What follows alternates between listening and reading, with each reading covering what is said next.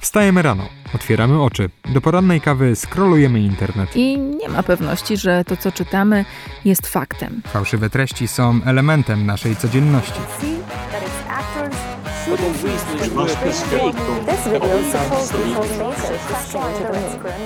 Jak rozpoznać dezinformację? Jakie są jej techniki? O tym będziemy rozmawiać w czwartym sezonie podcastu Demagoga. Zapraszamy. Zapraszamy. Mateusz Cholewa. I Wiola Myszkowska. Dzień dobry, z tej strony Wiola Myszkowska. Witam w kolejnym odcinku podcastu Demagoga i dzisiaj będzie nietypowo, bo najpierw przedstawię naszą gościnę i dopiero powiem, o czym będziemy rozmawiać. W naszym studiu jest Katarzyna Bąkowicz z Uniwersytetu SWPS, która zajmuje się naukowo, między innymi manipulacją medialną, dezinformacją i etyką medialną. Cześć. Cześć, dzień dobry. Muszę przyznać, że bardzo długo się zastanawiałam nad tym, wokół czego okręcić dzisiaj ten temat, ponieważ on jest bardzo szeroki i on dotyczy chyba właśnie tego, właśnie etyki medialnej, o której my bardzo dużo rozmawiamy. Mówimy o tym, jak na tę etykę medialną, na etykę podawania informacji, wiadomości, treści w ogóle, bo to czasem są też opinie po prostu publicystyczne, jak emocje mogą wpływać na ten przekaz i jak emocje również wpływają na treści dezinformujące nas. Ale też nie chciałabym się zamykać tylko tutaj do kwestii mediów tradycyjnych, ale też rozwinąć to na media społecznościowe, ponieważ wydaje mi się, mało mówi się o tym w kontekście mediów społecznościowych, o tym, że my też nie tylko konsumujemy te treści i to nie jest tak, że dezinformacja, te treści wprowadzające w błąd, czy wykrzywiające pewien obraz sytuacji, czy intencjonalnie, czy nieintencjonalnie, to produkujemy również my, osoby, które nie są zawodowymi dziennikarzami, nie są ludźmi, którzy uczyli się tego na przykład, jak to robić. Więc myślę, że w takim kontekście bym prosiła naszych słuchaczy, żebyśmy dzisiaj słuchali, mimo że będziemy też rozmawiać oczywiście o mediach tradycyjnych, to też można się zastanowić, gdzie my w tym wszystkim jesteśmy i jak my piszemy i o czym. Dlatego, że sprawa jest bardzo ważna, bo jak już wspomniałam, bardzo dużo rzeczy czerpiemy z internetu, z mediów społecznościowych, nie tylko z mediów tradycyjnych. No i pierwsze pytanie, może dajmy podstawy do tego, o czym będziemy tutaj rozmawiać. Zacznijmy od pewnego pojęcia, o którym mówiło się jeszcze parę lat temu, a dzisiaj ono gdzieś tam już jest przebrzmiałe. Co to jest postprawda? Czasy postprawdy? Wiesz co, ja zanim odpowiem na to pytanie, to chcę jeszcze wrócić e, trzy zdania wcześniej, bo powiedziałaś o etyce mediów, e, tych wszystkich manipulacjach i tak dalej, i o mediach tradycyjnych, mediach internetowych, tak zwanych nowych mediach, czy nowych, nowych mediach, bo to się bardzo różnie w literaturze pojawia, ale ja bym w ogóle od tego wszystkiego odeszła i nazwałabym to wszystko ekosystemem informacyjnym, bo mm, my tego chyba nie możemy już w tej chwili, w zasadzie y, to tak, to telewizja jest w telewizorze, czy jest w internecie, internecie, a gazeta to jest na papierze, czy ta gazeta też jest w internecie. Wiesz o co chodzi, że mhm. to już zaczęło być y, na skutek konwergencji, wymieszania gatunków, wszystko stało się jakimś takim ekosystemem medialnym. I, I do tego mamy... dochodzą na przykład jeszcze prywatne konta dziennikarzy, osób Dokładnie publicznych. tak. No i my teraz nie wiemy, mhm. czy to ten dziennikarz napisał jako dziennikarz, czy on napisał jako, nie wiem, Iksiński, czy jako Ygrekowski i tak dalej. I to zaczyna nam się wszystko mieszać w głowach. I teraz, jeżeli w to wszystko włożymy y, słowo, o którym powiedziałaś, czyli postprawda, no to mm, no to mamy taki problem, że w zasadzie nie wiemy, jak to wszystko ukonstytuować. Bo ja mam e, w ogóle, jak, jak rzeczywiście, tak jak powiedziałaś, badam dezinformację, to najwięcej dezinformacji jest o dezinformacji. Jest problem pojęciowy, nikt nie wie, jak to nazywać. Mamy źle y, złą semantykę słowa fake news, bo podpisujemy pod fake newsa kłamstwa, nie powinniśmy i tak dalej, i tak dalej. No i teraz y, słowo postprawda, rzeczywiście ono było modne w 2016 roku i wtedy nawet Oxford Dictionary uznało to za, za słowo roku. Moim zdaniem był to taki wybieg, który pozwalał nam nazwać pewne zjawiska, które do tej pory i tak miały miejsce. Bo teraz, jeżeli sobie spojrzymy na przestrzeń dezinformacyjną, która konstytuuje się pomiędzy prawdą a kłamstwem, to zobacz, jaką język daje nam możliwość opisywania tej rzeczywistości. My mamy mijanie się z prawdą, mamy zafałszowanie rzeczywistości, mamy fakty alternatywne. Tak? To, to jest moje ulubione. Mamy, to, to jest świetne, bo to jest po prostu, czy naprawdę stworzenie takiego określenia wymagało jakiejś, bym powiedziała, fantazji i takiej nawet copywriterskiej erudycji. Ale to też sprawia, że fakty autentyczne przestają być błędem językowym, a stają się czymś, co Doku, ma, dokładnie dokładnie pewien, tak, dokładnie tak. I teraz, wartość. I teraz zobacz, że w ogóle trudno jest nam mówić o pewnym znaczeniu w kontekście dzisiaj, bo jutro, za miesiąc, za pół roku to znaczenie może kompletnie skręcić w drugą stronę. I tak jak powiedziałaś, kiedyś fakt autentyczny to było coś, co było błędem językowym. Obecnie będzie to coś, co będzie nam pozwalało oddzielić fakt autentyczny od faktu alternatywnego, czyli zaczyna stanowić całkiem fajną typologię, która pozwala nam się poruszać po świecie faktów.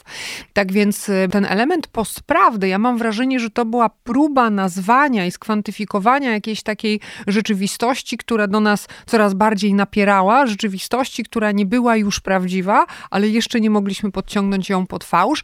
W zasadzie to jest termin, który obecnie zajęło słowo dezinformacja.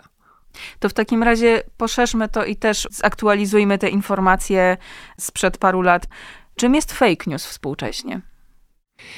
I tutaj mamy, jak w przypadku bardzo wielu słów, bo nie wiem, czy nasi słuchacze mają taką świadomość, ale słowa bardzo często mają podwójne znaczenia. Jedno znaczenie to jest to znaczenie opisane w słowniku, a drugie znaczenie jest znaczeniem społecznym. I tu odwołam się do tego, od czego zaczęłyśmy nasze spotkanie, czyli od słowa emocje.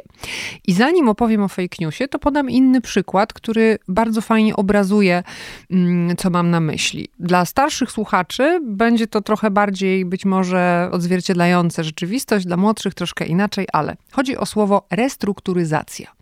Słowo restrukturyzacja wedle słownika oznacza, nie przytoczę dokładnie, ale mniej więcej definicyjnie, wdrożenie pozytywnych zmian w przedsiębiorstwie, aby ono lepiej funkcjonowało. Tymczasem wszystkie osoby, które przeżyły lata 90., wiedzą dobrze, że słowo restrukturyzacja ma konotację społeczną wiążącą się ze zwolnieniami pracowników, zamykaniem zakładów pracy i wzrastającym bezrobociem. I wszyscy, którzy mają mniej więcej w tej chwili 40 lat albo więcej, jak słyszą na przykład od swojego szefa, że szef zamierza zrestrukturyzować firmę, natychmiast powoduje to w nich wzrost bardzo negatywnych emocji, ponieważ mają konotację tego z bardzo negatywnymi wydarzeniami. Tak jak powiedziałam, Zwolnieniami. Zwolnieniami po prostu. Dla młodszych ludzi może to się kojarzyć troszkę inaczej. I teraz jak jest z fake newsem? Fake news on po prostu został źle przetłumaczony, bo gdybyśmy chcieli powiedzieć, że wiadomość, informacja jest nieprawdziwa, to musielibyśmy powiedzieć false news, czyli fałszywa, Fałszywa. wiadomość. Tymczasem my fake newsa przetłumaczyliśmy jako fałszywą wiadomość, bo rzeczywiście to ma sens, bo chodzi o to, że prawda została zafałszowana, a nie, że to jest nieprawda. No i w związku z tym zaczęliśmy fake newsem nazywać kłamstwo. No a po kiego diabła nazywać fake newsem kłamstwo, skoro mamy słowo kłamstwo? Więc tu już mamy pierwszy rozjazd y, językowy. Natomiast obecnie doszło do tego, i do tego na pewno przyczyniła się prezydentura Donalda Trumpa, który tak zmultiplikował użycie tego słowa, tak często go używał, odmieniał je przez wszystkie przypadki oskarżał o dezinformację, o fake newsy tak wiele osób, że to już zaczęło się trochę społecznie dewaluować, również za oceanem, bo to nie tylko w Stanach Zjednoczonych, że zaczęliśmy fake newsem nazwać wszystko, co nam nie pasuje. Na przykład otrzymałam jakąś informację i ona nie zgadza się z moim światopoglądem, to musi być fake. To musi być fake, w ogóle ja w to nie wierzę, nie? Czyli to zjawisko zaczęło się wypaczać znaczeniowo i fejkiem w tej chwili nazywamy coś, co moim zdaniem jest nieprawdopodobne. Tak? Ale fake news ma dotyczyć odniesienia do faktów. To znaczy, fake news określa nam, w jakim miejscu ekosystemu informacja się plasuje. Czy to jest informacja prawdziwa, czy to jest informacja zmanipulowana, czy to jest informacja nieprawdziwa i tak dalej, i tak dalej. Bo tych rodzajów fake newsów mamy kilka. Natomiast nie ma przestrzeni na to, żeby fake newsem określać coś, co po prostu mi nie pasuje. No bo to w ogóle nie jest o tym. No dobrze. My tutaj rozmawiamy o pewnej precyzji użycia słownictwa, konkretnych słów, licząc na to, że wszyscy rozumiemy je tak samo. I licząc na to, że używanie ich w sytuacjach, które są częste, nagminne wręcz czasami, nie zdewaluuje tego słowa. Mówimy tutaj o precyzji używania słów i precyzji komunikowania się. Jak to jest z tą precyzją komunikowania się u nas wszystkich w mediach społecznościowych? Czy my mamy takie kompetencje? Jak, jak je oceniasz? Wiesz co, nie chcę stawać tutaj w pozycji kogoś, kto mógłby i miałby prawo do oceniania naszych kompetencji, tak generalnie mówiąc jako ludzi albo nawet jako Polaków, bo nie mam na ten temat badań. Natomiast te badania, które są, pokazują nam, że my trochę nie rozumiemy w ogóle, jak media społecznościowe działają, co za tym idzie I tak naprawdę powtarzamy takie językowe jakieś, nie wiem, prawidła, czy jakieś przysłowia, że nie wiem, że od języka się wszystko zaczyna, albo że słowa mają moc i tak dalej, ale kompletnie nie potrafimy skleić tego z rzeczywistością. Dlatego, że wydaje nam się, że wiemy o tym nawet, bo historia nam to pokazuje, że od słów i od przekazów, od dezinformacji, od manipulacji komunikacją zaczynały się bardzo tragiczne mm, wydarzenia w naszej historii. Mówię tutaj o II wojnie światowej. Czy My wszyscy możemy, o tym wiemy, wszyscy bo to jest w programie. Dokładnie i wszyscy o tym wiemy i o tym się mówi, ale kompletnie nie potrafimy tego przyłożyć do rzeczywistości, w której funkcjonujemy. I tutaj chodzi przede wszystkim o to, rozmawiałyśmy sobie wcześniej, mówiłam o konwergencji, co ona zrobiła? Ona nam nie tylko zmiksowała gatunki medialne i to, że nie wiemy, czy coś jest telewizją, radiem, czy prasą obecnie, ale ona przede wszystkim zmieniła perspektywę odbiorcy, ponieważ kiedyś, jeszcze zanim był internet, tak jeżeli sobie podzielimy świat mediów na to, co było przed internetem i co jest obecnie i co jest po internecie, to przed powstaniem internetu my wiedzieliśmy, jakie są media, byliśmy pasywnymi konsumentami. Co to znaczy? To znaczy mogliśmy coś oglądać, czytać albo słuchać. Jak nam się to nie podobało, to mogliśmy przestać tego słuchać, przestać kupować gazetę. Natomiast nie mieliśmy możliwości, żeby na przykład nawiązać interakcję z autorem programu, z osobą, która tam występuje. Nie znaliśmy jej osobistych przekonań, nie, nie, nie mieliśmy po prostu kontaktu, tak? Natomiast w momencie, kiedy pojawił się internet, jeszcze nie media społecznościowe, to my zauważyliśmy, że już możemy mieć kontakt z tymi, którzy coś piszą, a więc już możemy zacząć reagować na to, co się w mediach w ogóle dzieje. Już nasze słowo zaczyna się liczyć, bo my już piszemy komentarze. Pamiętajmy, że jak w latach 90., 2000 internet się rodził, no to wtedy tak zwane fora internetowe, to to była, tak. to była bardzo ciekawa przestrzeń do tak eksploracji. Tak Tam naprawdę było, no tak jak ktoś się interesował socjologią, to to było rzeczywiście pole badawcze niezgłębione, zwłaszcza, że mogliśmy tam być anonimowi, nie musieliśmy w ogóle występować po swoim imieniem i nazwiskiem. I pojawiły się media społecznościowe, które, ja nie chcę, ale może powinnam w zasadzie powiedzieć, bądźmy odważni, które wyzwoliły taki mechanizm jak danie brzytwy małpie. Podpisuję się pod tym, co powiedziałam, dlatego że czas wreszcie wziąć odpowiedzialność za to, co my w mediach społecznościowych publikujemy. Bo nawet jeżeli ja mam 100 znajomych, to są na to badania. To jest kwestia policzalności, to, to jest akurat wszystko oparte na y, modelach matematycznych. My jesteśmy w stanie wyliczyć, jak dużo osób dostanie informacji, którą my opublikowaliśmy w mediach społecznościowych, nawet jeżeli mamy, nie wiem, 100, 200, 500 znajomych. To idzie w ciągu kilku minut w tysiące. Tak powstają tak zwane wirale. Wiemy, co to jest viral, nie? Czyli jakiś tekst albo obrazek, który po prostu hula po internecie i już nikt nie wie, kto był jego autorem. I teraz bardzo często ludzie mówią, ale to jest mój wall, moja ściana, mój profil, moje konto i ja będę tam publikować co chcę i mnie nie interesuje, jak komuś nie pasuje, to niech nie czyta. Otóż tak nie jest. Tak jak prawo reguluje, że nie wolno nawoływać do nienawiści, tak jak prawo reguluje, że nie można, mm, nie wiem, kogoś obrażać albo w jakikolwiek sposób negatywnie się wypowiadać, krzywdząc kogoś, dokładnie tak samo to działa w mediach społecznościowych. Wreszcie musimy zacząć sobie zdawać sprawę, że nasze słowa mają sprawczość, że nasze słowa oddziałują i że jeżeli, i to jest udowodnione, jest coś takiego jak efekt Wertera, jeżeli ktoś popełnia samobójstwo, pod wpływem czyichś słów, no to czas poczuć trochę odpowiedzialności. My się staliśmy aktywnymi nadawco-odbiorcami treści medialnych, bo każdy z nas jest takim małym medium, takim mediumkiem w tej całej wielkiej przestrzeni informacyjnej.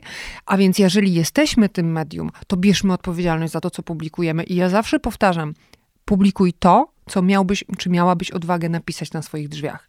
Nie ma czegoś takiego jak konto prywatne. Jeżeli ktokolwiek przeczytał sobie kiedyś regulamin popularnego portalu społecznościowego, któregokolwiek, to tam jest jasno i wyraźnie napisane, że te treści nie są już, jakby one mają prawo żyć własnym życiem, one mają impact tak zwany. No to jest moment, kiedy powinniśmy zacząć to zauważać. A ja mam wrażenie, że my ciągle nie tyle, że czujemy bezkarność, bo to na poziomie internetu zostało wprowadzone wówczas, kiedy przestaliśmy posługiwać się tylko nikami, a musimy już teraz występować w większości pod własnym imieniem i nazwiskiem. To już była bardzo duża rewolucja Tak mhm. Natomiast czas zacząć rozliczać za to, co ludzie publikują. Ponieważ problem z dezinformacją nie polega na tym, że ona jest, bo ona była, jest i będzie, i my jej nigdy nie zlikwidujemy. Problem polega na tym, że ona zaczyna zbliżać się, jej ilość zaczyna zbliżać się do masy krytycznej, która może doprowadzić nas do bardzo poważnego chaosu informacyjnego. Ja chcę w tym miejscu powiedzieć o jednej rzeczy. Jest taki kraj jak Bułgaria i żyje tam bardzo dużo przedstawicieli ludności romskiej. Wiem, że to jest troszkę, od, odbiegam od tematu, ale to pokazuje, co się dzieje, kiedy nie zadbamy o świat informacyjny. W Bułgarii jest e, taki poziom w ogóle mediów jako takich, że ilość dezinformacji na temat ludności romskiej przekracza ilość faktów na temat ludności romskiej. Jakie to ma konsekwencje społeczne? Otóż w momencie, kiedy nawet mainstreamowe media publikują jakąś prawdziwą informację, fakt na temat przedstawiciela ludności romskiej. Ludzie w to nie wierzą. Media spotykają się z ostracyzmem i mm, odbiorcy żądają wycofania tej informacji, bo ona się totalnie nie, nie zgadza z ich światopoglądem. Romowie są bardzo e, źle traktowani, są mocno wykluczani w Bułgarii. Natomiast wówczas, kiedy pojawia się fake news, pojawia się treść dezinformacyjna na temat Roma, wszyscy są szczęśliwi, bo to się wpisuje. Tak się dzieje wówczas, kiedy masa krytyczna dezinformacji zostanie przekroczona. Tak się dzieje wówczas, kiedy nie zwracamy uwagi na to, co publikujemy, i to jest bardzo duże ryzyko. My już mieliśmy przedsmak y, tego, czym jest chaos informacyjny. Jak była pandemia, mieliśmy przedsmak tego, jak się zaczęła wojna w Ukrainie, że to nie jest problem, że są kłamliwe treści, zafałszowane treści, że to jest. Problemem jest to, że my w pewnym momencie nie wiemy, co jest prawdą. I w związku z tym nie możemy podejmować bardzo często ważnych decyzji dla naszego zdrowia i życia. I tak jak w przypadku pandemii e, były głosy, nie wiem, szczepić się, nie szczepić, to groźny wirus, niegroźny wirus, no każdy z nas musiał podjąć jakąś decyzję dotyczącą swojego życia. Czy się izolować, czy się szczepić i tak dalej, i tak dalej. Trudno było to zrobić w sytuacji, kiedy był tak duży chaos informacyjny. To zostało całkiem dobrze uporządkowane, to trzeba przyznać. Obecnie trudno jest już znaleźć te treści dezinformacyjne, które w pandemii mm, hulały po internecie czy mediach społecznościowych, ale to była namiastka. I po raz kolejny się nie nauczyliśmy tego, co powinniśmy się z niej nauczyć. Dużo rzeczy tutaj zostało powiedziane i dużo wątków jest, ale ja się uchwycę może takiego praktycznego wątku dla nas jako użytkowników sieci mediów społecznościowych. Bo bardzo często opowiadamy o tym, jak wybierać sobie źródła informacji, i to cały czas mówimy o tej właśnie pasywnej roli naszej w mediach społecznościowych, ale w momencie, kiedy coś piszemy, tak? Mamy te media społecznościowe. Jeszcze wcześniej był taki etap pomiędzy forami, albo może równolegle, kiedy zaczynały powstawać blogi. I ja te blogi pamiętam jako pamiętniki, które szły bardziej w stronę literacką. Pamiętam Liternet tak zwany, który miał się rozwijać, ale się nie rozwinął. I po latach właśnie w momencie, kiedy nastąpiła zmiana, że ludzie wyszli ze swoich ników, wyszli ze swoich pseudonimów i zaczynali podpisywać się pod tymi rzeczami swoim nazwiskiem, te blogi zaczynały być o czymś. Sporo blogów było na przykład takich lifestyle'owych, było dużo blogów szafiarkowych, to były protoplastki aktualnych influencerek reklamujących różne produkty. Były blogi, które robiły recenzje książek i filmów, dzieląc się swoją pasją, bo przecież to robili ludzie, którzy no, nie byli krytykami literackimi czy filmowymi, ale zmierzało to ku takiemu rozwojowi, kiedy ludzie zaczęli się wypowiadać na tematy. Teraz mamy taką grupę ludzi, którzy się wypowiadają na tematy zawodowo, to są eksperci i dziennikarze. Zaufanie, szczególnie do tych drugich, jest stosunkowo niskie, jak sądzę, w Polsce, bo pamiętam takie badania, które mówiły o tym, że o wiele bardziej ufamy sąsiadom, na przykład i rodzinie, niż y, dziennikarzom. My w ogóle mamy, przepraszam, że wejdę ci słowo, ale mamy mhm. w ogóle bardzo niski poziom zaufania społecznego. My jesteśmy narodem, który w ogóle nie lubi komuś ufać. Nikomu nie ufamy. tak. no, nawet, wiesz co, ja myślę, że czasami nawet sobie i chyba stąd się bierze ten ten problem, ale to nie jest ten, ten podcast, proszę Państwa.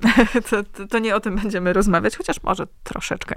Ale tak, no i właśnie też mam wrażenie, że ci znajomi i rodzina nasza to być może to jest opinia, nie fakt, jakaś taka moja obserwacja, że może to też są ci znajomi na Facebooku, może to też są ci znajomi na Instagramie, że im bardziej ufamy niż, niż autorytetom, ekspertom, może tak to nazwę.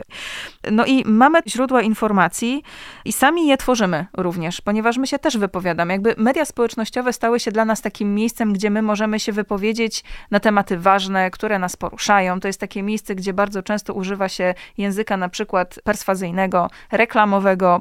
Widzę, że Instagram jeszcze wiele lat temu był zupełnie inny i on służył ku temu, żeby dzielić się swoją pasją, a dzisiaj nawet wydaje mi się, że nieświadomo wielu twórców tworzy treści posługując się językiem reklamowym, bo chodzi mi tylko głównie o język. Nie chodzi mi o to, że reklamują jakieś produkty, ale ich treści posługują się językiem reklamowym czy perswazyjnym.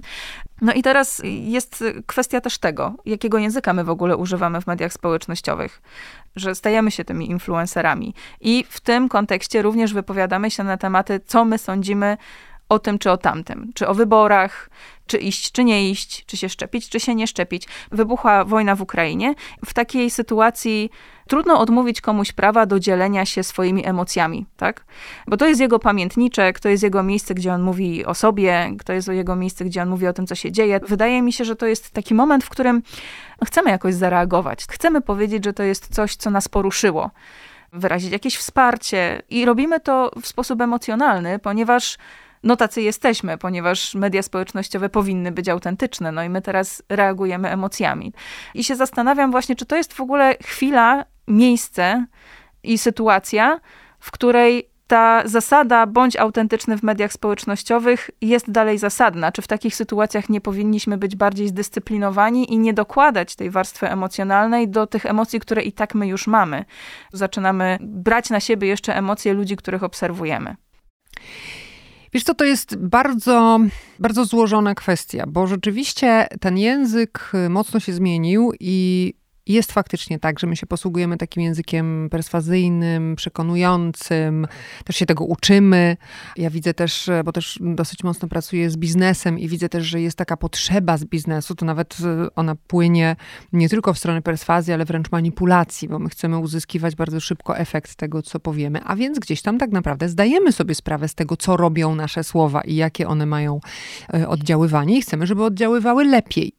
Z drugiej zaś strony, w ogóle teraz odbiegnę trochę od tematu mm, może komunikacji, ale patrząc na czy współczesne trendy, czy na to, co się w ogóle dzieje ze światem, po pierwsze, mamy kryzys autorytetów. A więc y, to już nie jest tak, że nauczyciel, ksiądz, polityk to jest ktoś, kogo my chętnie słuchamy, y, z kogo chętnie bierzemy przykład, to nie są bohaterowie literaccy i tak dalej. Druga rzecz jest taka, że my w ogóle mm, poszliśmy w, co, w stronę takiego komunikacyjnego egocentryzmu, to znaczy my przestaliśmy słuchać ludzi. My się spotykamy i rozmawiamy z ludźmi nie po to, żeby z nimi wymienić jakieś informacje i też coś dostać, i też coś wziąć, być może nawet zmienić swoje poglądy czy przekonania, które mieliśmy do tej pory, ale tylko po to mam, mam czasami wrażenie, żeby wypluć z siebie dużą ilość informacji i żeby wszystkich przekonać do swojej racji. Jak nie przekonuje, to ta, ta rozmowa była bez sensu i ta rozmowa nie była wartościowa. I teraz, jeżeli widzimy te dwa zjawiska, no to teraz jak spojrzysz sobie na to, co się dzieje w mediach społecznościowych, to masz odpowiedź. Po pierwsze, media społecznościowe umożliwiły nam ujście dla naszego ekshibicjonizmu, który każdy z nas ma. Mamy wreszcie kanał darmowy, gdzie mamy możliwość pokazania, kim jest, w ogóle stworzenia siebie, wykreowania siebie. Nie musimy być wielkim aktorem albo mm, tak jak kiedyś, nie wiem, piosenkarką, tylko teraz po prostu mogę być Kowalskim i ja mogę wykreować takiego Kowalskiego, jakiego mam w głowie. Ja kiedyś jeszcze przed laty, mogę teraz już o tym powiedzieć, ale przed laty robiłam takie eksperymenty, że na przykład wklejałam na Facebooka, że jestem gdzieś indziej niż byłam i potem wszyscy mówili, wow, bo ty to tak podróżujesz, nie? To był taki, tak, taki moment i to rzeczywiście, bo ja to zrobiłam absolutnie świadomie i rzeczywiście zobaczyłam, jak to potężnie oddziałuje, to znaczy jak ludzie reagują na te wszystkie rzeczy, że oni to wszystko traktują serio, że oni to traktują bezrefleksyjnie, że w ogóle nikt mnie nie zapytał o szczegóły, żeby na przykład sprawdzić, czy ja byłam w tym Wrocławiu, czy w tym Berlinie, czy w tym Paryżu, tylko po prostu wzięto to jako pewnik, no bo ja to napisałam, a ktoś mnie zna. I teraz, jeżeli pytasz o emocje, to nie ma tu odpowiedzi czarno-białej. Ja myślę, że w ogóle problem też, kiedy rozmawiamy o świecie, bierze się z tego, z tej takiej chęci skwantyfikowania wszystkiego w system zero-jedynkowy i w taki system czarno-biały, a nam jest bardzo potrzebna skala szarości, bo nie ma rzeczy dobrych i złych, nie ma zachowań dobrych i niedobrych, nie ma odpowiedzi pisać z emocjami, nie pisać z emocjami. I wrócę do tego, co powiedziałam wcześniej. Mieć odpowiedzialność, to znaczy, zanim napiszesz, to się zastanów, czy to, że teraz podzielisz się swoimi emocjami, co to zrobi innym ludziom, jak to będzie na nich oddziaływać. Bo jeżeli ja wierzę w to, na koniec dnia, może ja trochę tak pesymistycznie brzmię, ale ja na koniec dnia wierzę w to, że człowiek jest dobry. Naprawdę. Gdybym nie wierzyła, to pewnie nie mogłabym robić tego, co robię. Natomiast y, jeżeli człowiek będzie wiedział, że może zrobić komuś drugiemu krzywdę swoimi słowami, to on tego nie zrobi. Oczywiście będzie jakiś procent ludzi, którzy zrobią to świadomie, będą to wykorzystywać. Absolutnie. Jest jakiś procent społeczeństwa, który jest wredny. Przyjmijmy to, nie? Natomiast w większości, jeżeli będę wiedziała, jakie oddziaływanie będą miały moje słowa, to tego nie zrobię ale bardzo trudno jest nam to nawet na poziomie badawczym zmierzyć. Ostatnio była taka sytuacja, że jedna z bardzo znanych dziennikarek pozwoliła na to, żeby jej totalnie sfotoshopowane zdjęcie, ale tak totalnie, że ona w ogóle nie wyglądała jak ona, zostało umieszczone na okładce jednego z magazynów.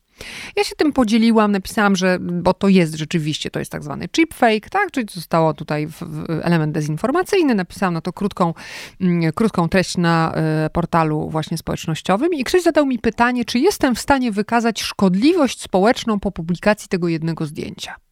Nie. O, to jest bardzo ciekawe. Nie jestem w stanie wykazać szkodliwości społecznej, ponieważ nie ma człowieka, no chyba żebyśmy zanurzyli się w dżunglę amazońską. Natomiast w świecie tak zwanym zachodnim trudno byłoby znaleźć człowieka, który widzi pierwszy i jedyny raz w życiu, w swoim życiu zmanipulowaną treść czy zmanipulowane zdjęcie i możemy ocenić, jaki to odniosło skutek. No nie, bo my widzimy tego takie ilości, idące w setki, tysiące, miliony, że my jesteśmy w stanie dopiero przeszacować to w efekcie skali. I wrócę tutaj do przykładu samobójstwa nastolatki z zeszłego roku z Wielkiej Brytanii, gdzie po raz pierwszy na świecie w raporcie koronera napisano zdanie, że treści oglądane przez y, tę dziewczynę, ona miała chyba 14 lat, z tego co dobrze pamiętam, popełniła samobójstwo. Treści oglądane przez nią na portalu e, Instagram i Pinterest przyczyniły się w stopniu większym niż minimalny do podjęcia przez nią tej decyzji. I zarówno przedstawiciele Meta, jak i Pinteresta byli przesłuchiwani w trakcie dochodzenia, bo dziewczyna obejrzała 16 tysięcy zdjęć. A więc to ma oddziaływanie. I tak, nie jestem w stanie powiedzieć, czy wystarczy zobaczyć 5 zdjęć, żeby podjąć jakąś decyzję w życiu, czy trzeba zobaczyć 200 zdjęć, ale proponuję Państwu taki eksperyment, bo ja dużo rzeczy testuję na sobie i tak naprawdę dezinformacją zajęłam się wtedy, kiedy sama się na nią złapałam. Bo uwierzyłam, po prostu uwierzyłam w fake newsa o niebieskim wielorybie i stwierdziłam, że muszę tego w takim razie złowić i, e, i przebadać. To jeszcze poproszę, żeby wyjaśnić o co chodzi, bo to było parę lat tak. temu i być może nie wszyscy pamiętają albo nie wszyscy się natknęli. Tak, to miała być taka gra internetowa, która miała zachęcać nastolatki do samobójstwa. Polegało to na tym, miało polegać, e, że nastolatek logował się, znaczy wchodził sobie w internet, wpisywał hashtag albo Blue Whale Game, albo, mm, albo właśnie nie wiem, czy w ogóle niebieski wieloryb, komunikował się z, nimi, z nim administrator, czy też jakiś mentor, który dawał mu sukcesywnie do wypełniania różne zadania. Tych zadań miało być 50. To były zadania w stylu słuchanie jakiejś mrocznej muzyki, chodzenie na cmentarz, nie spanie w nocy, a 50. ostatnim zadaniem miało być popełnienie samobójstwa. No i rzeczywiście to była, mm, to był fake news w skali globalnej. Ja go zbadałam w 30 krajach i faktycznie były ofiary ale publikacji medialnych, a nie gry Niebieski Wieloryb, która po prostu nigdy nie istniała, więc, więc to tak, ale no, absolutnie, jeżeli Państwo sobie sprawdzicie w internecie, to niestety w polskich mediach i to głównego zasięgu ciągle są informacje o Niebieskim Wielorybie, nigdy nie zostały zdjęte. Natomiast teraz, pomimo, że y, apelowałam o to, żeby była jasność, zaproponuję taki prosty eksperyment, żebyście Państwo zobaczyli, jak działa nasza psychika w zderzeniu z informacjami. Wybierzcie sobie Mm, jak korzystacie z różnych portali y, takich społecznościowych, to zwróćcie uwagę na rzeczy, których nie lubicie. Na przykład ja zrobiłam taki eksperyment na jednym modelu spodni. Nie lubię określonego modelu spodni. No i jakby one mi się pojawiły w jakiejś tam reklamie, więc sobie specjalnie na nie kliknęłam e, jeden, drugi raz. Algorytm to na tyle załapał, że potem byłam częstowana zdjęciami modelek w tych oto spodniach. Na początku obserwowałam, co się ze mną dzieje, kiedy oglądam te spodnie. Na początku był taki etap wkurzenia, że znowu te spodnie. Potem był taki etap, Boże, jakie one są brzydkie, nie mogę już na nie patrzeć, dlaczego ciągle widzę te spodnie. To, to się działo, to był taki interwał około dwóch, trzech miesięcy. Potem stwierdziłam, że o jest dobra, w zasadzie to wszystko mi jedno, w czym ludzie chodzą, no spodnie jak spodnie, nie? Później tak patrzę, tak No kurde, ale ta jak założyła, to nie głupio wygląda w tych spodniach. Nie, żeby była jasność, nie kupiłam tych spodni, ale... Właśnie miałam zapytać, nie, czy to jest nie mam, nie mam, historii. takich, nie mam takich spodni, ale to była absolutnie świadoma decyzja. Ja zobaczyłam, co się ze mną dzieje i szczerze mówiąc, to mnie zaczęło przerażać. Myślę sobie, kurczę, te spodnie zaczynają mi się podobać. Naprawdę, znaczy ja od momentu, kiedy od, uważałam, że to jest po prostu jakieś dno i w ogóle jakaś kompletna modowa pomyłka, do czasu poprzez akceptację, aż po moment, kiedy zaczęły mi się podobać. Następnym etapem byłby zakup, to w ogóle 100%. Tak? I ja dlatego proponuję, żeby, żeby coś takiego zrobić, żebyśmy zobaczyli, co to jest. Ale w tym wszystkim to też jest bardzo ważne. Musimy pamiętać o tym, że algorytmy, my bardzo często w ogóle te wszystkie big techy i tak dalej, my oskarżamy, że algorytmy, to jest wszystko, my jesteśmy dobrzy, ale to algorytmy są złe i to przez te algorytmy my popełniamy takie błędy i my te... Właśnie, chciałam o algorytmy zapytać, No bo przecież one nam nie ułatwiają zadania.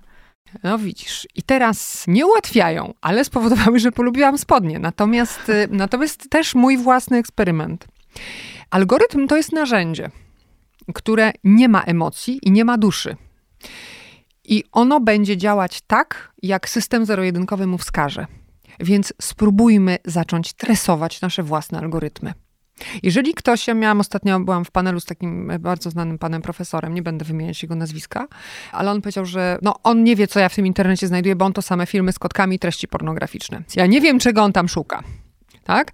Bo no, to jest internet, nasz własny internet, od czasu, kiedy został zalgorytmizowany, czyli od 2018 roku, tak, w kontekście regionalnym, on jest naszym lustrem. I jeśli mi wyskakują treści pornograficzne i filmy z kotkami, to ja się powinnam nad sobą zastanowić. Znaczy, może akurat lubię treści pornograficzne i filmy z kotkami, nie ma w tym nic złego, ja tego nie chcę oceniać, tylko to, co nam wyskakuje jako propozycje reklam, treści, publikacji i tak dalej, to jest to, czego my szukamy.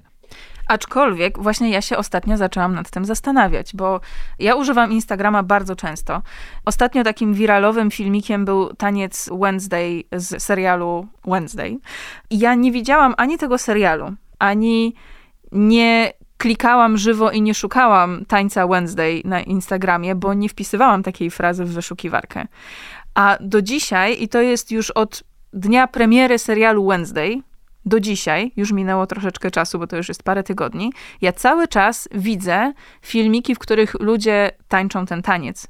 Widzisz? Mimo, że ja sama klikam raczej w kotki i te rzeczy też się pojawiają na moim feedzie, ale na przykład pojawia się taniec Wednesday plus na przykład fanarty z książek, których ja nie lubię. Nie szukam o nich informacji, ale mimo wszystko cały czas mój feed podrzuca mi takie obrazki. Mimo, że ja w swojej głowie, mając świadomość tego, jak algorytm działa, no robię rachunek sumienia i nie wiem, skąd się to bierze. Widzisz, e, to nie jest algorytm, tylko to jest system słów kluczowych, który jest już systemem starym, jeżeli chodzi o internet. Nam się ciągle wydaje, że my musimy coś wpisywać, żeby nam się to pojawiało. Nie, wystarczy, że my o tym będziemy rozmawiać. I teraz po tym, jak parę razy wymieniłaś słowo Wednesday, Wednesday, Wednesday, to już jakby to jest gotowe. Tak? Druga rzecz jest ta, Ale algorytm ja z jest... nikim nie rozmawiam o serialu Wednesday, a tym bardziej o tej książce. Algorytm jest, algorytm jest czymś, nie chcę tu, to powinien opowiedzieć ktoś, kto się zna na technologii rzeczywiście, natomiast algorytm jest czymś, co działa bardziej na metapoziomie.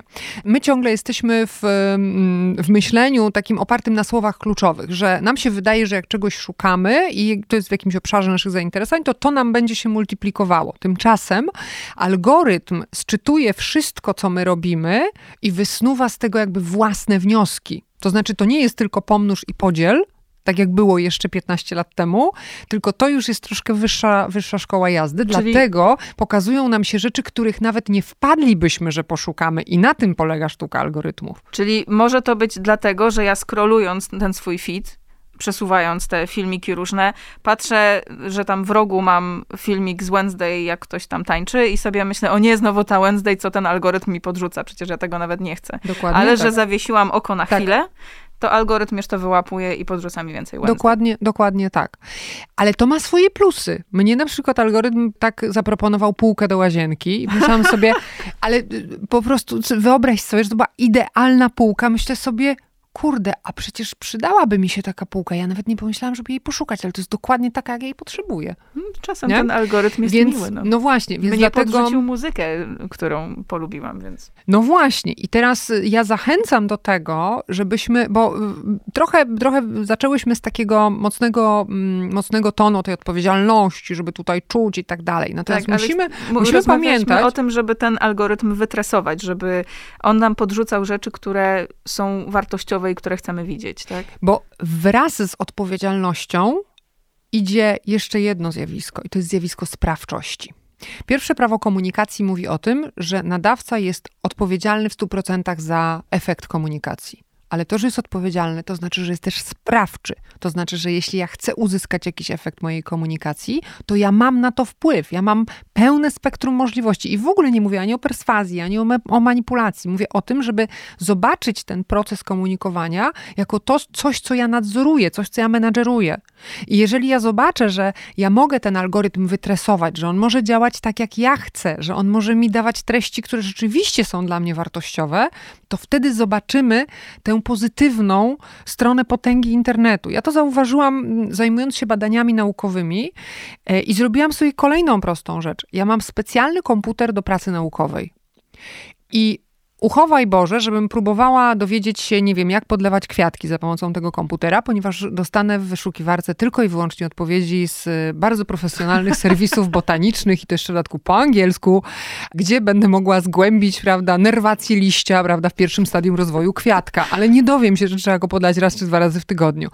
I to jest niesamowite i to też jest kwestia mojego doświadczenia. Ja, ja zachęcam zawsze ludzi, żeby przestali traktować ten, ten świat internetowy, żeby nie widzieli bariery pomiędzy nami a światem internetowym. Ja myślę, że w ogóle dużo złego się stało, że my zaczęliśmy mówić o dwóch rzeczywistościach, że jest rzeczywistość realna i rzeczywistość wirtualna. No już dawno nie.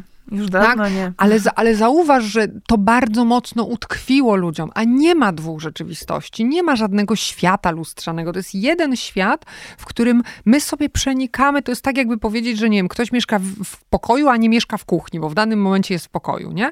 I mm, jeżeli my zobaczymy, jakie tam czyhają możliwości, jaką my mamy możliwość dotarcia do różnych treści wartościowych, że my jesteśmy w stanie te wszystkie narzędzia, które w tej chwili oskarżamy o manipulację nami, że my jesteśmy w stanie te narzędzia wyszkolić w służbie nam, to zupełnie inaczej zaczniemy patrzeć na świat. No, to znaczy, że trzeba wziąć, przejąć kontrolę nad, odpowiedzialnie. nad rozumiem. sobą, nad tym, co robimy najłatwiejsza rzecz na świecie, jak się okazuje. Bo, wiesz co, bo jeszcze, jeszcze tutaj jedna rzecz, bo mówiliśmy o odpowiedzialności mm, za to, co piszemy, tak, ale bo... Jest też odpowiedzialność za to, co czytamy. I tu też podaję zawsze ten sam przykład. Wyobraź sobie, że masz przed sobą stos złotówek. I teraz każde kliknięcie w jakiś link to jest danie złotówki temu linkowi, temu nadawcy. Zastanów się, czy chcesz te swoje złotówki wydatkować w taki sposób. Bo to jest odpowiedzialność za to, co piszesz, ale to jest też odpowiedzialność za to, co czytasz. Masz pretensje, że są złej jakości treści w mediach, to przestań je wspierać zacznij wspierać te treści, które są wartościowe. Wtedy będziesz napełniał, mówiąc wprost, będziesz napełniał kiesę nadawcom, którzy będą mieli pieniądze na to, żeby je produkować. Ale dlaczego mamy w mediach, mm, tutaj wrócę do mediów tradycyjnych, szczególnie jeżeli chodzi o telewizję, dlaczego mamy w telewizji to, co mamy? Bo ludzie to oglądają. To się ogląda, to się klika, to się słucha. Proste. No właśnie, bo to się klika. I my wiemy o tym, i nie od dzisiaj, bo to się nie zaczęło z mediami społecznościowymi, że my lubimy jak coś jest przekazane emocjonalnie, bo nam się to kojarzy właśnie z taką autentycznością, z taką surowością przekazu, ale też to na nas oddziaływuje, wywołuje w nas emocje, a jak wywołuje emocje, no to fajnie. Nasz mózg dostaje bodziec, tak? Ten dodatkowy, oprócz tego, że widzimy jakieś tam lajki, mrygające światła i tak dalej, to dostajemy ten bodziec emocjonalny, który na nas wpływa. No i teraz pytanie negatywnie czy pozytywnie, tak? Ja tutaj zawsze podaję taki przykład pozytywnego wpływu mediów społecznościowych i właśnie też takiego języka nakłaniania skłaniającego innych do czegoś, pokazywania jakiejś pewnej postawy, która zainspirowała innych ludzi, żeby pojechali na granicę pomóc uchodźcom, którzy się tam pojawiali. Więc pierwszy dzień czy drugi dzień po wybuchu wojny, ja wspominam także w mediach społecznościowych, to ja z nich wyszłam, bo to był już doom scrolling i sytuacja, w której ja się czułam naprawdę mocno obciążona tymi przekazami i czytałam tylko i wyłącznie suche, fakty, depesze, przekazy medialne o tym, co się dzieje, a nie zaglądałam do mediów społecznościowych, ponieważ było mi już ciężko przyjmować jeszcze emocjonalny bagaż ludzi, którzy się bali w tym momencie, bo nie wiedzieli, co będzie dalej. A jednocześnie skupiałam się też na tych treściach, które pochodziły od Ukraińców, żeby się dowiedzieć, jak ta sytuacja wygląda u nich i te ich emocje bardziej przyjmowałam niż te w mediach społecznościowych, które oglądam na co dzień. Chciałam zapytać tutaj o przekaz emocjonalny, jak nad tym zapanować, bo my to lubimy, nasz mózg to lubi po prostu. My, my możemy krzyczeć na media tradycyjne, że a tylko żółte paski, tylko krzykliwe nagłówki, że wszyscy piszą clickbaity, że podgrzewają te tematy, bijąc się o tę uwagę użytkowników, no ale to jest też tak, że to jest czy ja się mylę, mówiąc, że to jest natura ludzka, że my to po prostu wolimy niż takie rzeczy suche? My jesteśmy takimi małymi narkomanami, to znaczy my jesteśmy w stanie się, to co nas wypchnęło z jaskini, to co spowodowało, że rzeczywiście produkujemy gadające odkurzacze, jest tym samym, co nas niszczy. To jest medal, który ma dwie strony, bo rzeczywiście emocjonalność, rzeczywiście taka, mm, taka chęć podgrzewania coraz więcej tych emocji, coraz więcej, no ona jest w nas, my to po prostu lubimy. Tylko mm, to nas w końcu zabije. Nie? I teraz y, pytanie jest, kto to przerwie? Bo zobacz, co się wydarzyło, y, kiedy przyszła pandemia. To był taki bardzo ciekawy czas, kiedy nagle wszystko się zatrzymało, chociaż wydawało nam się, że nie może się zatrzymać. I my mówiliśmy, och, świat już nie będzie taki sam. A guzik prawda, jest dokładnie taki sam, jak był przed pandemią. Kompletnie nic się nie zmieniło. Wszyscy zapomnieliśmy, jak to było trzy lata temu. Tylko tak? bilety samolotowe są droższe, już nie wróciły do Dokładnie, cen, dokładnie. Ale w zasadzie cała reszta, mm, cała reszta została bez zmian. I teraz ja ci nie odpowiem na pytanie, co zrobić z emocjami, mm, bo, bo to jest zbyt wielowarstwowe. Ja zawsze stoję na stanowisku, żeby postarać się poradzić ze swoimi. Bo jak poradzisz sobie ze swoimi, to poradzisz sobie z całą resztą. I to, co powiedziałaś e, o wyjściu z mediów społecznościowych, to jest bardzo dobra droga. Już kilkadziesiąt lat temu pojawił się naukowiec, który wprowadził termin diety informacyjnej, czyli od świadomego odizolowania się od informacji i to przynosi bardzo dobre efekty. Ale to nawet nie chodzi o to, czy te informacje są dobre, czy one są złe, tylko chodzi o wyciszenie mózgu, który no trochę nam szaleje od nadmiaru bodźców. Tak, to jest dokładnie ten sam efekt, który mamy, kiedy pójdziemy do centrum handlowego. Tam jest bardzo dużo kolorów, dźwięków, zapachów i tak dalej. To nas po prostu męczy. Tak? I jeżeli my jesteśmy w stanie żyć w sposób wywa wyważony, że yy, sięgamy po informacje, korzystamy z mediów społecznościowych, bo one są bardzo dobrym narzędziem do uzyskiwania różnych celów, ale jednocześnie potrafimy stanąć przy sobie, potrafimy zarządzić swoimi własnymi emocjami, to nie będziemy, nie będziemy dawać sobą manipulować, nie będziemy ulegać treściom dezinformacyjnym, bo zanim udostępnimy jakąś na przykład treść dezinformacyjną, to się zastanowimy, aha, czy to jest możliwe, czy to jest spójne ze mną, a może ja to sprawdzę. Także nie będę ulegać takim ad hocowym rzeczom. Także ja bardziej tu stoję, to jest bardziej już w stronę psychologii, to znaczy człowiek, który radzi sobie ze sobą, poradzi sobie ze światem. Problem jest taki, że my sobie w ogóle jako ludzie współcześnie trochę słabo ze sobą radzimy, bo żyjemy w stresie, bo żyjemy w dużym napięciu, bo osiągnęliśmy jakiś kompletny szał konsumpcyjny tak? My w ciągu ostatnich 20 y, lat y, tam dwudziestokrotnie zwiększyliśmy ilość na przykład kupowanych ubrań, tak? Więc, więc no, trochę zaczynamy, zaczynamy szaleć, bo to jest dokładnie tak jak z każdym jednym uzależnieniem. Można być uzależnionym od informacji. Jest zresztą tak zwane FOMO, czyli jest. ten lęk mhm. przed, e, przed odłączeniem. E, I jeżeli znowu y, zrobimy sobie, nie wiem, jeden dzień w tygodniu bez telefonu, tak? Jakieś takie proste rzeczy, znaczy powrót do równowagi jest nam bardzo potrzebny powrót do równowagi równowagi. I on nam wtedy i poukłada środowisko medialne, i poukłada nam cały ekosystem informacyjny.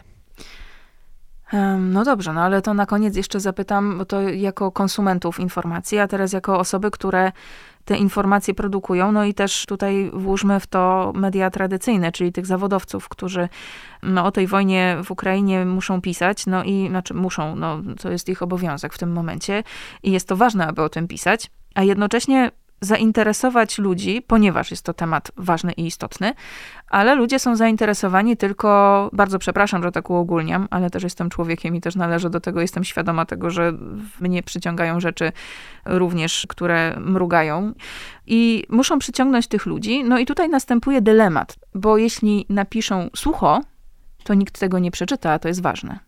I tutaj jest ten dylemat właśnie, czy napisać ten tytuł, który jest clickbaitowy, albo taki troszeczkę podgrzany, albo właśnie ma te dwa przymiotniki za dużo, czy raczej pisać tak sucho. No i to jest kwestia bardzo często podnoszona, szczególnie właśnie przez dziennikarzy, którzy piszą dla, do internetu tylko i wyłącznie. Ten serwis nie jest serwisem jakiegoś radia, jakiejś telewizji, którzy tylko i wyłącznie publikują w internecie, więc mają pieniądze no, z reklam.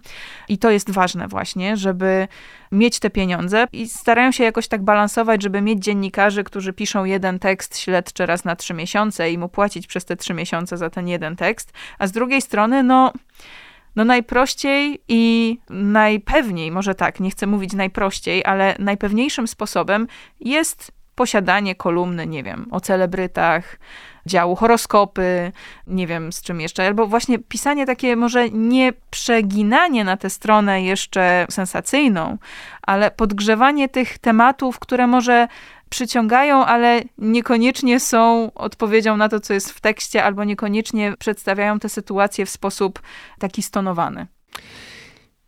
No, jakby to powiedzieć, to trochę tak samo jak idziemy do sklepu i mamy wybór pomiędzy gotowym produktem pełnym konserwantów, a dobrej jakości żywnością i za każdym razem to jest nasza decyzja. Bo my często mówimy, że a te media, te media to tak piszą, że tylko sensacja, tylko wojna, wojna, wojna, ja, albo ja celebryci, zawsze, celebryci, Ja celebryci. zawsze wtedy mówię, ale mediów nam nie zrzucili kosmici. Tak jak polityków nam nie zrzucili kosmici. Media to są, to jest część integralna naszego społeczeństwa. To są ludzie tacy sami jak my. Oni tylko odpowiadają na nasze potrzeby i no, jak mamy potrzeby na taką papkę medialną, to taką papkę dostajemy. Jak mamy, jak łapiemy się na kiełbasę wyborczą, to dlaczego dziwimy się, że politycy nam ją serwują? Przestańmy się na nią łapać. Ale to wymaga od nas aktywności, a współczesny człowiek jest przede wszystkim zmęczony. Współczesny człowiek, jak słyszy, że ma coś zrobić, to ma dość. Chciałby, żeby robiono za niego, żeby media dawały mu to, czego on w danym momencie chce, a żeby producenci dawali mu takie mm, przedmioty, jakie on, jakich on sobie życzy i tak dalej, i tak dalej. Tymczasem to jest znowu nasza odpowiedzialność i nasza sprawczość. Jak pisać o wojnie? W oparciu o fakty. Tutaj materia jest jeszcze bardziej delikatna, ponieważ wiemy o tym, że jesteśmy w stanie budzić bardzo e, radykalne nastroje, bardzo negatywne nastroje. No i tak naprawdę też ta wojna opiera się, jest wojną informacyjną, absolutnie. Tak? E, I wiemy, zresztą sama wiesz dobrze, jak dużo jest w niej dezinformacji. Ona jest używana i to jest bardzo duży dylemat etyczny, bo ona jest bardzo często używana w słusznej sprawie. Też musimy to sobie powiedzieć. Nie? Tak jest. I i teraz, jeżeli nie chodzi o to, żeby się wykastrować z emocji, bo my jesteśmy ludźmi emocjonalnymi, jesteśmy stworzeniami emocjonalnymi i na podstawie emocji bardzo wiele decyzji podejmujemy, żeby nie powiedzieć, że podejmujemy w ten sposób większość decyzji, chociaż nam się wydaje oczywiście, że my jesteśmy tacy analityczni, ale to jest nieprawda. Jest taka naukowczyni Liza Barrett, ona prowadzi mm, Instytut Badań nad Mózgiem i ona udowodniła, że emocje y, działają na zasadzie teorii kreacjonistycznej, czyli nie jesteśmy bezwolnymi więźniami naszych emocji, tylko możemy na nie wpływać ale my lubimy doświadczać określonych stanów, tylko też powinniśmy wiedzieć, gdzie jest granica. I też powinniśmy, to jest wszystko kwestią krytycznego myślenia, to jest wszystko kwestią edukacji. My naprawdę możemy coś z tym zrobić. To nie jest tak, że człowiek współczesny znalazł się w trybikach jakiejś maszyny i w zasadzie to biegnie na zatracenie i to już tego się nie da zatrzymać. Wszystko da się zatrzymać, bo wszystko jest w kwestiach naszej decyzji. I teraz, jeżeli pisze się o wojnie, pewne sytuacje są jasne, pewne sytuacje są zawiłe. Możemy opisywać wojnę nie tylko poprzez suche fakty, możemy absolutnie robić to w sposób emocjonalny, nie wypaczając rzeczywistości.